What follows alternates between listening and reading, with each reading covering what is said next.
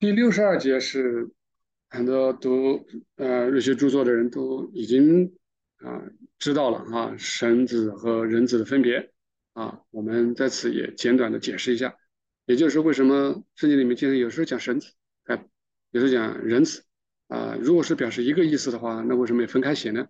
对不对？啊，他们都是子啊，都是子，为什么有两种说法？所谓的神子啊，神的神子是一个。是叫神的儿子啊，神的儿子，这么一个这个简称神子。啊，人子就是人的儿子啊，人的儿子啊，就是 Son of God 和 Son of Man，就是 Son of God，这个是 Son of Man 啊，这个啊是这个意思。啊，这个没没必要大写哈，小写就行，就是从。人所生的，对吧？然后呢，我们就知道啊，圣经中有时候讲啊这个人子，有时候讲神子，肯定是有奥秘在里面，对吧？有奥秘。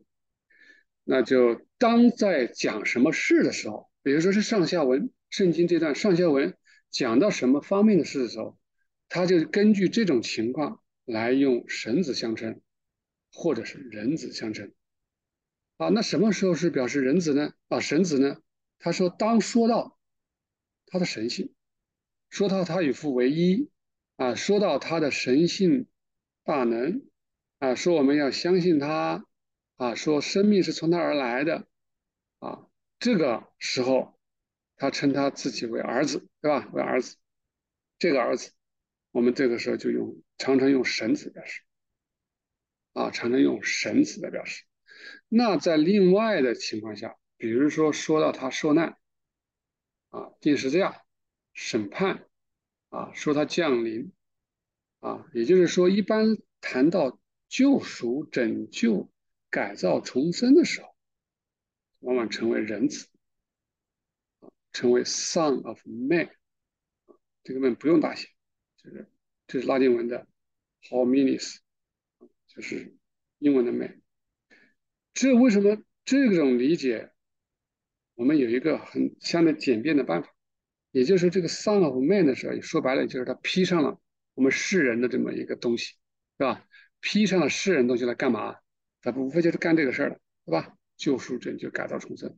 你讲到钉十字架，那是指这个而言的啊，你不能讲神子，用人子来说啊，因为只有他披戴着人的东西，他才有可能叫受难的。你说他饿了？对吧？说他什么饿了、渴了、软弱了、哭了，对吧？讲这些东西时候，肯定是讲仁慈啊，讲仁慈啊，讲跟这个有关的东西啊。一旦讲到更加的，我们讲更加的与父合一啊，更上升一点，好吧？或者讲荣耀化，或者是那种针对那个而言的，讲他的神性，讲他跟父唯一啊，讲我们要爱他、信他。这个就是与父合一的这种状况，我们就称之为它绳子啊，所以这个区别还是比较明显的。好，这里我们就